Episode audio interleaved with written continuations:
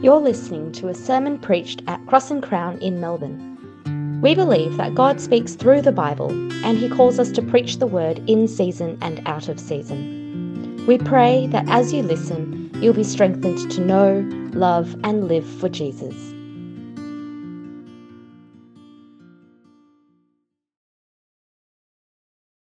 We've got one question here, which is exciting.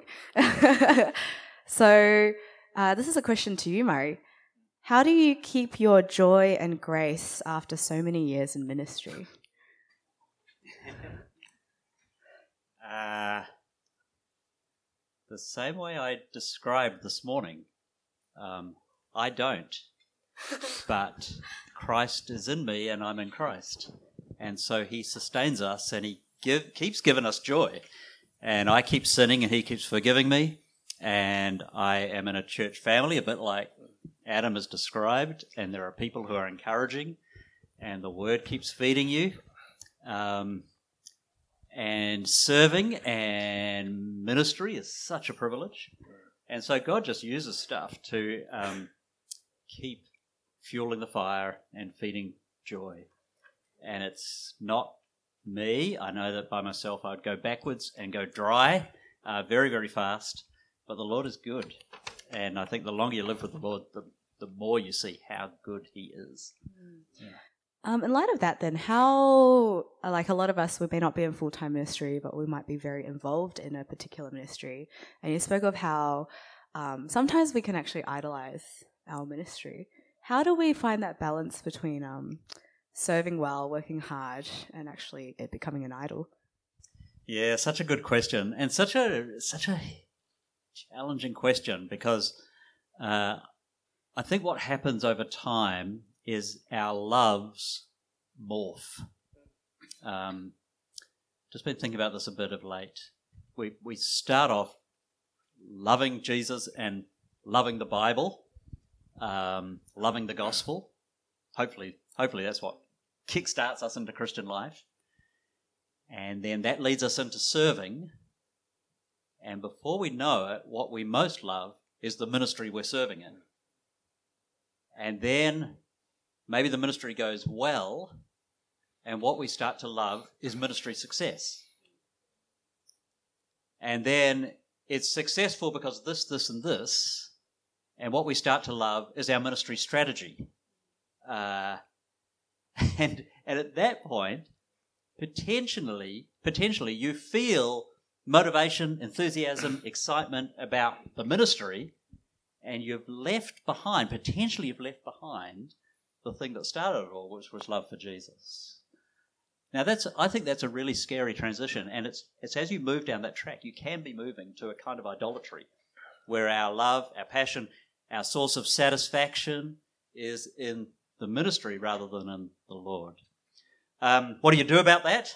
You you search your heart and you try to be honest with yourself uh, about what's going on, and you just keep going back to Jesus. You have to go back to the basics again and again and again. And the gospel and the word and fellowship with the Lord, delighting in Him, reminding yourself of who He is and what He's done for you. You've just got to go back as often as you can to the foundations of your faith and keep thinking freshly about Jesus and the gospel. And let that be the fuel for ministry rather than ministry itself. Um, in the staff team, we uh, have spe- uh, there's a specific there's two words. There's an F word and an S word that we try to avoid. One is uh, functionalism, and the other one is silo. Yes. Do you have anything to add to that, Adam? Not really. No. Okay. Uh. Great. cool. Um, so the next question, then, and I guess that's kind of bouncing off what you were saying, Murray. Um, how would you define beauty from the scriptures? Deary me, that's such a good question. Um, it's actually quite a philosophical question, and I won't try to go into the uh, all the philosophical thought about what beauty is. But if we leverage off the idea that we've opened up from Scripture that beauty is ultimately see, see we often say, don't we? Beauty is in the eye of the beholder, which makes beauty entirely subjective. If you find it beautiful, it's beautiful for you. No. Um, there is an objective beauty, and it is God Himself. Uh, and so we make ultimately holiness that which is pure and lovely and good, objectively, spiritually, and morally. That's beautiful. Now, there are physical reflections of that, um, and often uh, physically, it's, it's just a whole range of things design and color and symmetry and uh, pattern and so on. There's all sorts of physical reflections of that, and maybe there is something subjective there in, in what we are drawn to or not drawn to. But ultimately, we've got to get back to beauty being something objective, rooted in God Himself. And uh, when we think about moral and spiritual beauty, we, we're going to say beautiful things reflect the very character of God Himself. Um, so yeah, this is open to you both. Um, so let's say if a you know relatively new to the Bible, um, understand is meant to be beautiful, but there are some parts that are really hard to tackle. Um, how should I approach this thick book to be able to appreciate that beauty? Like, Uh, it is a big book, isn't it? it? Like the Bible's huge, which is um, wonderful because you you literally can spend a lifetime in it and you will never feel that you've mastered it. And I think that's great. That's why, like, I've been doing Bible stuff for 30, 40 years, and I still so often just feel like a babe in the woods. There's still so much that I don't get or understand. So think of it as a lifelong journey. You don't have to master it today. Uh, you're going to spend a lifetime mastering it. Um, in in a sense, you can you can almost start anywhere, but some bits are harder than others. Uh, how would you recommend where you start? oh, Yep. Um, I think starting in a gospel, one pick one of the gospels and really uh, read it. I quite like big picture reading, not not the detail immediately, but you know, read through a gospel a few times and say, who is Jesus? What is the picture I'm getting of Jesus? Um, Mark is kind of the raciest, fastest gospel. If you like it quick and punchy and fast paced, go for Mark. Um, Matthew is shaped around five big discourses. The whole gospel is shaped around five teaching sessions that Jesus has, and there's a bunch of action in between the teaching sessions. But if you like um, sermons, read Matthew. Uh, John operates less with a biography of Jesus and more with themes of um, the work, the person, and the work of Christ. But you know, you can start in any gospel; they're they're brilliant, and look there just at who Jesus is. What is the picture of Jesus? What's he like? What does he do? How does he act? How does he handle himself? Um, and then I think if you have a good grip on a gospel, a another great place to go is then to Romans. And Romans is meat, um, but you can uh, you, you can dip into Romans at different levels, and with a bit of help, a study guide, a friend, mentor, um, if you start to get your head around the three main sections of the book of Romans, which is basically sin, salvation, service, guilt, grace, gratitude. Uh, You've preached on that? No, never. you will get a, Mm. a wonderful take on what the gospel really is and why it's so good. Um, I I think I'd start those two places, and then you can trek into all sorts of other terrain in Scripture. And never forget that if you don't find the scriptures beautiful, uh, it is not because they are not. Uh, but often it takes time to cultivate an appetite and an appreciation for what is actually beautiful. Sometimes we don't have the eyes to see what true beauty is, but actually, it's as you engage with it and familiarize yourself with it more that you begin to see just how beautiful God really is. So you also don't want to end up in a situation where you're like, I don't do the Torah. Like Leviticus is just not me. But actually knowing that there is beauty there, though it may not be harder to see and discern initially, the fact that I know it is beautiful, but my eyes are blind, gives me confidence to know that when I see it in its beauty, I will worship God for it. I will not be left disappointed. Yeah, and it's encouraging to see as well that people, like what Murray was saying, they're investigating the scriptures their whole lives, Mm. and that beauty becomes more and more apparent as we do over time. Yeah, great. Um, so, uh, with one Murray, one of the um, main features of your sharing is that God is the main character, um, and not us. In light of that, how do we communicate with our non-Christian friends, especially when people in this society are very individualistic, um, and it's like, how do we appeal to them that it's not about them? Uh, yeah, that's a pretty big question, isn't it? Um, To Adam. I guess you know it depends on the relationship and the conversation you're having as to where your entrance point is going to be and where a person is at. Um, but I think it's I, I think there are two two sides in, in a relationship with an unbeliever that we may be able to explore. One is simply talking about our experience and being just being honest and saying, look, um, I have personally found that when I don't look for answers in me, but I look for them in God, it's just amazing the answers I've started to find. And I think we can actually just just say, you know, we're in this culture where what's true for you is true for you. So we're allowed to say what's true for us. and we should. And we should talk about Jesus and about the gospel and about God and about the Bible and about the difference it's made. Um, so that we are giving a personal testimony to the fact that there's there are some answers floating around that are different from the culture's ones.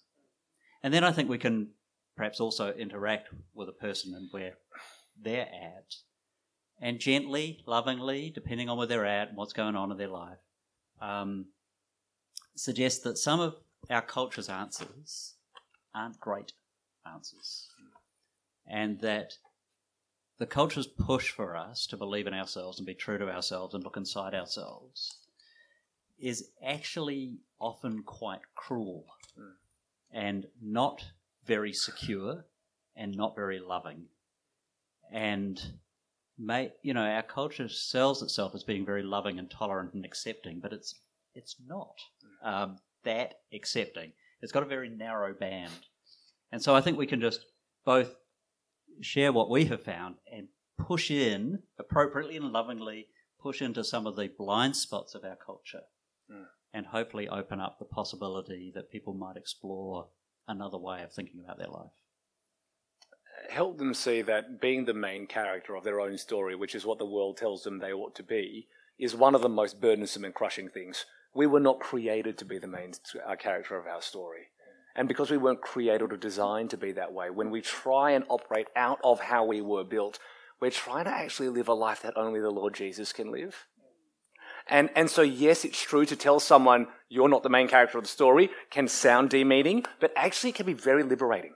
It can be very freeing to help them see, actually, here is someone who can bear the burden that I cannot bear. And yet he involves me, yet he includes me, and yet he loves me enough to not give me what I cannot bear. He does what for me, what I cannot do for myself. Yeah. Great. So, um, in light of the talk just earlier, Mm. Adam, um, being the household of God, um, how do you feel we're currently tracking as, as a church?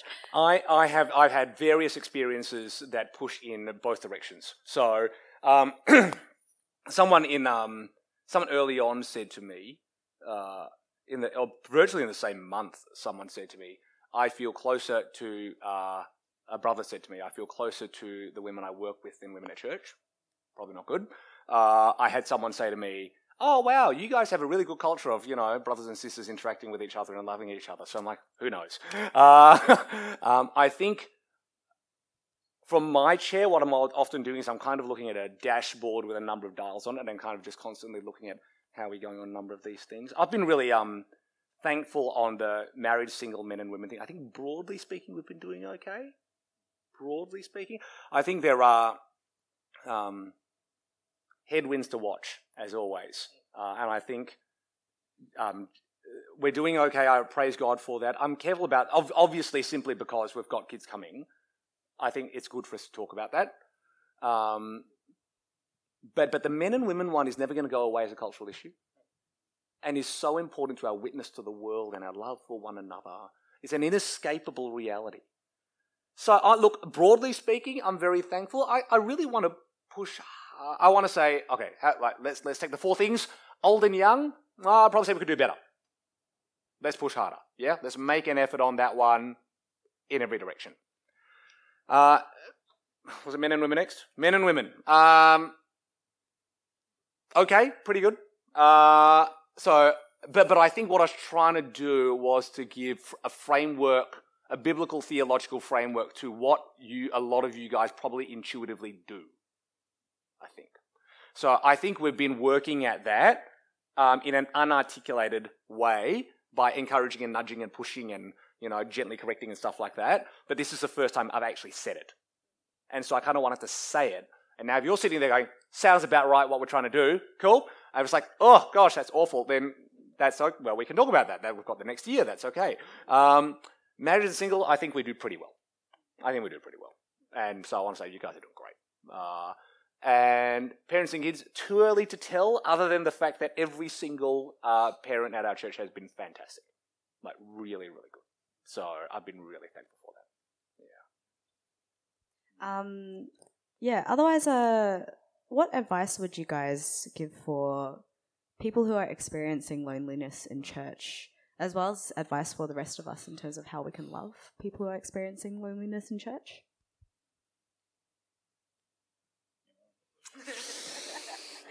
You're the pastor.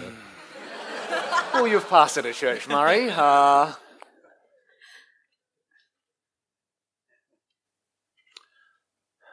I'd say a few things. I'd say loneliness is a very real and deep emotion to feel, and it's awful. It's awful. Um, so the first thing I want to say is thanks for asking the question. Like it's it's hard to even say that. Um, and I, I wish you would. I genuinely wish you would. Um, I think the most important thing that I try and remind myself is that though I may not, it's like the beauty thing, though I may not feel it or see it, something is true gives me confidence to know that if I pursue what is true, I will enjoy what is true. And to remember that I will not satisfy my loneliness by trying to get as many people at church around me. First my loneliness will only ever be met if I see that in Christ, by His Spirit in me, that there is never a moment of my life that I'm ever truly alone. Ever. And if I know that, if I remind, so my impulse is pick up the phone, text someone. I'm not saying don't do that. I'm saying just hold it. Loneliness is something you find right throughout the scriptures. And where do you turn in? Turn first to God the Father through His Son, by His Spirit. That is where you will find the comfort and the company for your soul. And yet, at the same time, in 1 John 4, how do we experience that love of the Father? Through our love for one another. Now, I, if I can gently say, I, I don't want to diminish how, I don't know that person's particular situation, so I don't diminish and I, I don't want to say that it's not genuine or not as deep as it feels, but gosh, the world is even worse out there. like it's a lonely place. I was at um, one of those dinner things that you go with your, you know, when you have like end of year or Chinese New Year dinners and you have dinner with like that other family and you meet their their kid that you'll never talk to ever again, and you just got to tolerate that dinner. Anyway, so about my brother and I were there, and we were just kind of low key complaining about the number of weddings we had to go to, and the person got quite agitated. And they were like, why do you go to so many weddings? And I'm like, oh, well, it's just kind of what you do. And I'm not saying that you can't be lonely in church. I'm saying people feel lonely in church all the time. But I do remind myself that God has saved me out of something far worse as well. It's an awful, lonely place out there. Um, and I think the last thing I'd say is go against every fiber of your being and go share it with someone. You see, the, the, the terrible thing about loneliness is it's self fulfilling. You feel lonely because you're alone, because you feel like no one would ever talk to you. So you don't talk to anyone. and then you're alone. Uh, and, and you end up in this kind of vicious cycle that you get. And yes, I know you're sitting there hoping that someone will call you, hoping that someone will knock on the door, hoping that someone will message you. Maybe they want to, but they just don't know. Maybe it's not that they don't love you, they just don't know how you're feeling. The only way that they'll know how to love you is if, in humility, you put up your hand and say, I, All I have uh, is I, what I have in Christ. And yet, as a human being, I need you as a brother or sister right now. And you'd be surprised how willing people here are to come alongside you. Yeah, those are great comments. Very, very helpful. I think loneliness is far more common than we might expect. Mm. And we can often assume everyone else has got friends except me. Um, I know a lot of pastors who are lonely. They their lives are surrounded with people and busyness and activity, and they are lonely in the midst of it all. Um, you can't assume that because someone has a lot of people around them and is doing a lot of stuff that they're not lonely. And then there's also stages of life. Um, and loneliness can hit people at different stages as things change in our lives. As peer groups change and we relocate, or um, children come into our life, and for a time you do perhaps pull back from some other stuff because you're mm. just busy, or then children leave home, mm. and all of a sudden all your social dynamics have changed again. Uh, so, yeah, the world has a lot of loneliness, and I think there is loneliness in the church, mm. sadly. It's a reality of life. Um, I like very much what you've said, uh, Adam. First, I mean, take your loneliness to God first of all. And, you know, one of my theme tunes is just being brutally honest with God and absolutely real with the Lord because He knows it anyway. Mm. And talk to Him about your loneliness and ask Him to bless you with real friends. Mm. Um, ask Him that if in His kindness He would give you um, one or two special friends, um, would He please open that up? And He, mm. he knows what you need and when you need it. And He may not give that to you straight away, but you can ask God for friends. Mm. And then I have no idea what a BLT is, but I think um, sounds like it's rather important. Uh, so whatever it is, like um, I've wanted to change the name from the beginning. I love it. So. It makes me hungry every time I hear it. It's inter-staff conflict, intra-staff team conflict at this point. Does anyone who wants to change the name of BLT to something more generic? I didn't mean to trigger. This. No, I want to. Yeah. It's ridiculous. Uh, who wants to keep it? Oh my god! Yeah, there you go. I'll take it. Uh, but you know, if you build a relationship in a small group of people, there, there can be raw moments sometimes when you feel safe enough and secure enough with a mm. bunch of people you've been with for a while, say, look, I, I'm actually going through a bit of a phase in life where I'm, I'm feeling mm. a bit alone and a bit lonely. And I just wonder if you'd pray for me, that God will give me friends and it's give me a place of belonging. And I think if you're raw with God and raw with people and honest with yourself and um, are realistic about the reality of loneliness um, then God in His kindness will lead you to friendships and people and um, relationships that really make a difference. And because it's, oh, this is an important question, just two more things. Firstly, if you don't go to God first and you run first to other people, our instinct is we will put on other people only what God can truly bear. So we will run from person to person and we will lash out at them when they cannot actually deliver actually on satisfying our loneliness. We'll be so bitterly disappointed because we need to actually find that in God first and then see, and then we actually have right expectations of one another. So the only second thing is, um, let me go to bat for my married friends at this point. Please don't assume that all your married friends are not lonely just because they're married. It can be, oh, like, just because someone has a lot of friends as Murray said, or just because someone's married or has kids, doesn't mean that they're not struggling with loneliness. So don't make the presumptions that we often make. Yeah. Can I be really bold? Jump in with another another thing before your next question. um, you, I, I just love what you've said, Adam. I think um, I think as a church, I'd, I'd like to say, value this talk that you guys have just had and clarity about what you're aiming at and what matters. Like that, that is just such a blessing. I think these categories are so useful. Um, I'd kind of like to add another category, Yeah. another yeah. pairing, uh, just because I think it's such an issue in many churches. Um, the well and the unwell. It's a category, it's a pairing we don't so easily talk about or even think about if we're well.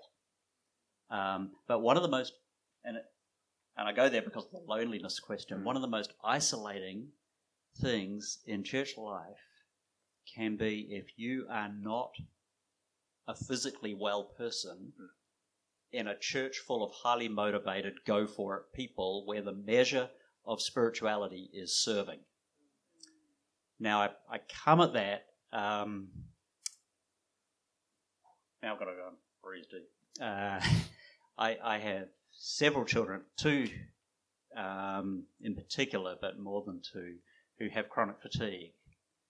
And it has, you know, it's just completely changed their lives and uh, deprived them of many, many opportunities.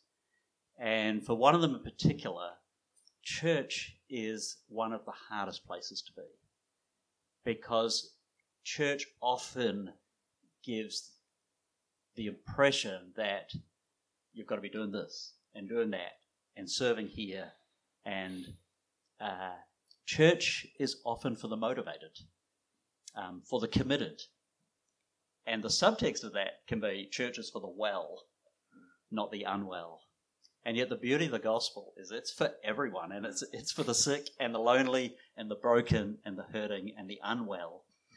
So as you navigate all these you know different dynamics, um, I'd encourage you to be a church that can also think about how how will we love those who are really struggling and they might struggle for years and years and years. How will we um, minister to the physically unwell, to the mentally unwell, uh, because there's, there's, a lot of that. Mm. And how will we help those people not feel lonely, but loved, even if they can perhaps barely get to church half the time? It's another complicated dynamic, but it's a beautiful part of being the body of Christ if we can navigate that. Yeah, really, really good points. Um, if, let's say, we want to care for someone who is going through loneliness or a hard time, but they are in a very different life stage, different age, different status, um, all of those things, what can that practically look like? Because sometimes it feels very hard, it might feel very awkward, might feel like we are overstepping boundaries that they don't want. Like, what? How do we practically love someone who is at a different stage to us. So I was distracted by two people who texted me. I Yes. just zoned out. So, uh, I, if Murray could take that, and I'll just attend to the people trying to jump the line. No, I'm joking. Uh, like, uh, I will have a look at that, Murray. Uh, Um, don't know how this maps into your context and dynamics. Uh, my wife and I just find hospitality is a magnificent part of gospel ministry, and uh, Wendy, my wife, my wife is deeply committed to us showing lots of hospitality to people. Um, I get tired of people. I do people all the time and uh, she wants to have more people in, which is such a blessing. And so usually I don't feel like it beforehand, and then I'm so glad we have them over afterwards. Uh, and the the thing with hospitality is just uh, using your home to have in a bunch of people, not just your friends, but but church people and people you want to show love to and care for. And sometimes, quite often these days, now that we don't have a whole lot of kids at home, we we will invite in two or three different people or couples or families, and it gives another um, intergenerational context.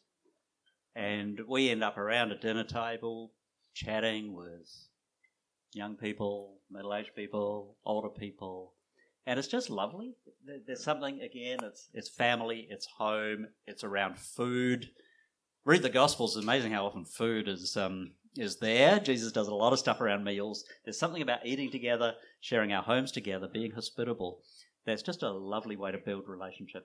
And then out of that, um, yeah, stuff just stuff happens. Conversations emerge.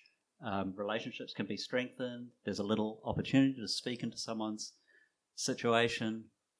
Uh, we had a young couple over recently, and we've had them over a few times, and I just just thought, yeah, we'll just have them over. They're nice. Um, and then Wendy said to me afterwards that this uh, this this young couple uh, had said to her when I was off doing something else, um, "This is such a highlight for us. We just love coming here." And I kind of had I had no idea about that, and yet clearly, just by opening our home, it's it's blessing them and encouraging them. So I just suggest popping hospitality on your radar of the ways in which you can bless and encourage other people.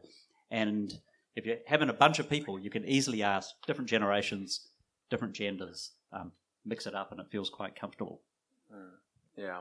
Um, I have a whole talk on this, which I'm not going to give. Uh, other than to say, read the New Testament and look at the one another's of it and commit yourself to doing those things for one another. That is, a church is about fellowship. Fellowship is not just about food. Uh, uh, we, uh, fellowship is about the deep things that we share in Christ. We, are, we have fellowship with the Father and the Son and the Spirit. We have fellowship with one another. Notice, fellowship doesn't necessarily equate to friendship. And I think one of the mistakes that we make is someone says, I'm feeling lonely, and then we think, oh gosh, I've got to be their friend. Uh, and sometimes you go, I just don't have the human capacity for that. Because do you realize fellowship is a spiritual reality that all of us have with one another? That's, a, that, that's unlimited in that sense.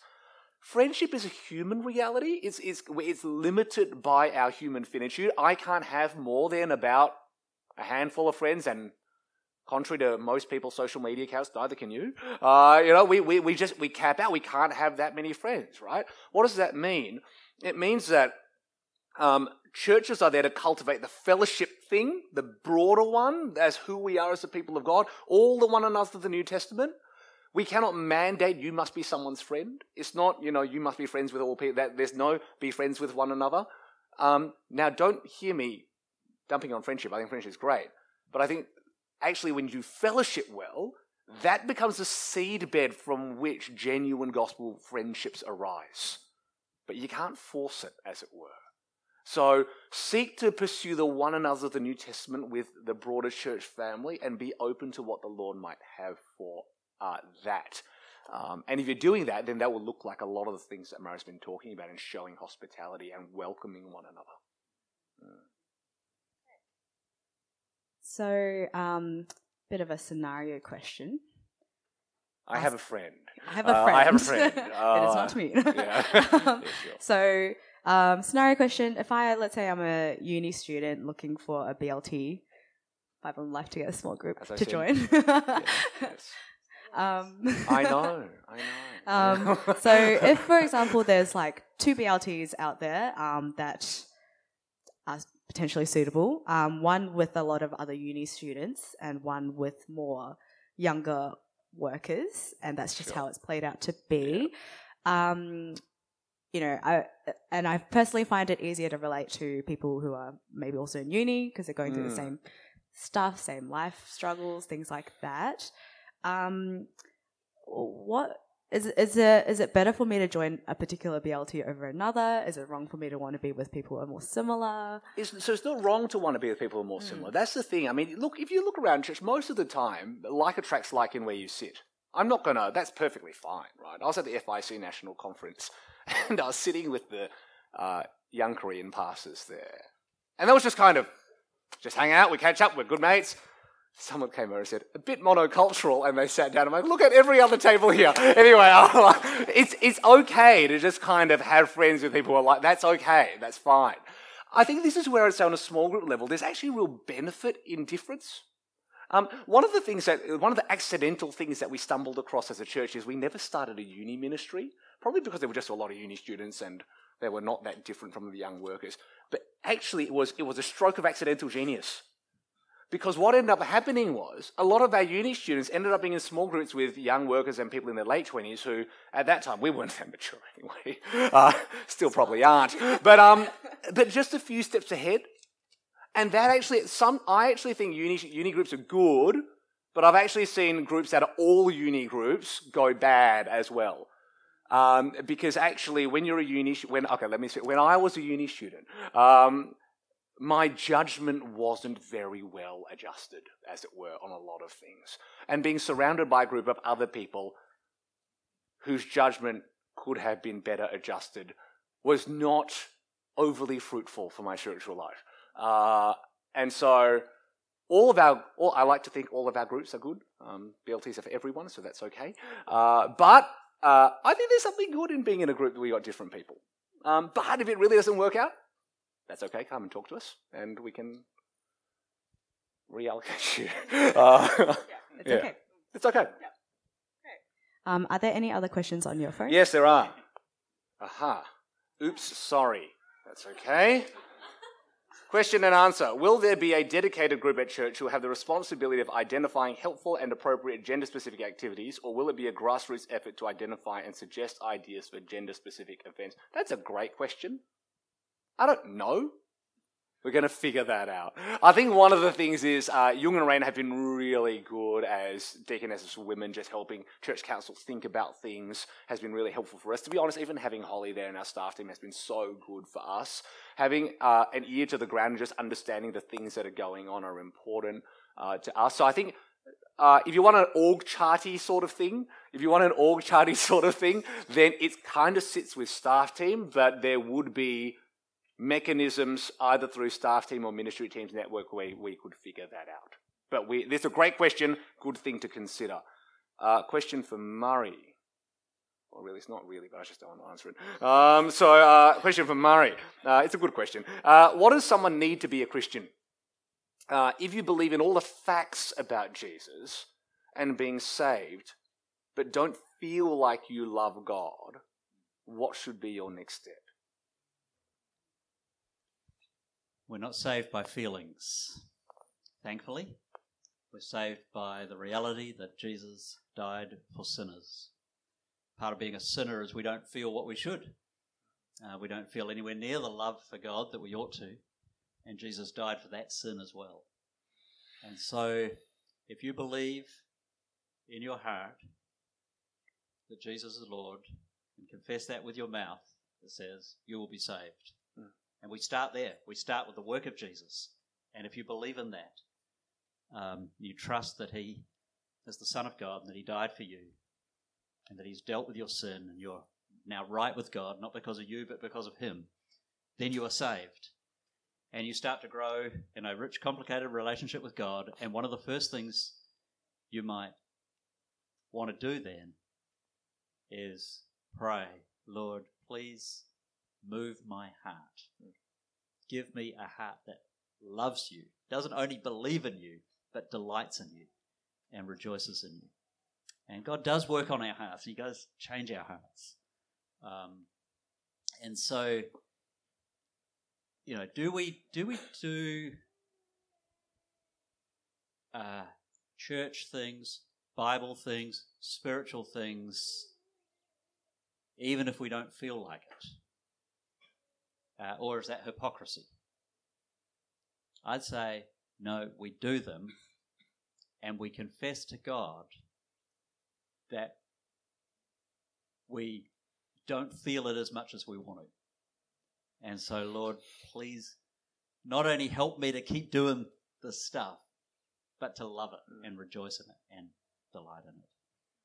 And I think as we as we do what the Lord calls us to do, and we prayerfully uh, seek that He would move our hearts, we will find we, we grow in love for the Lord. But feelings go up and down, and your love for the Lord will probably go up and down. Your feelings will go up and down, and the Lord is rock solid and steady through all of that. And we keep going back to Him to renew our hearts. Awesome.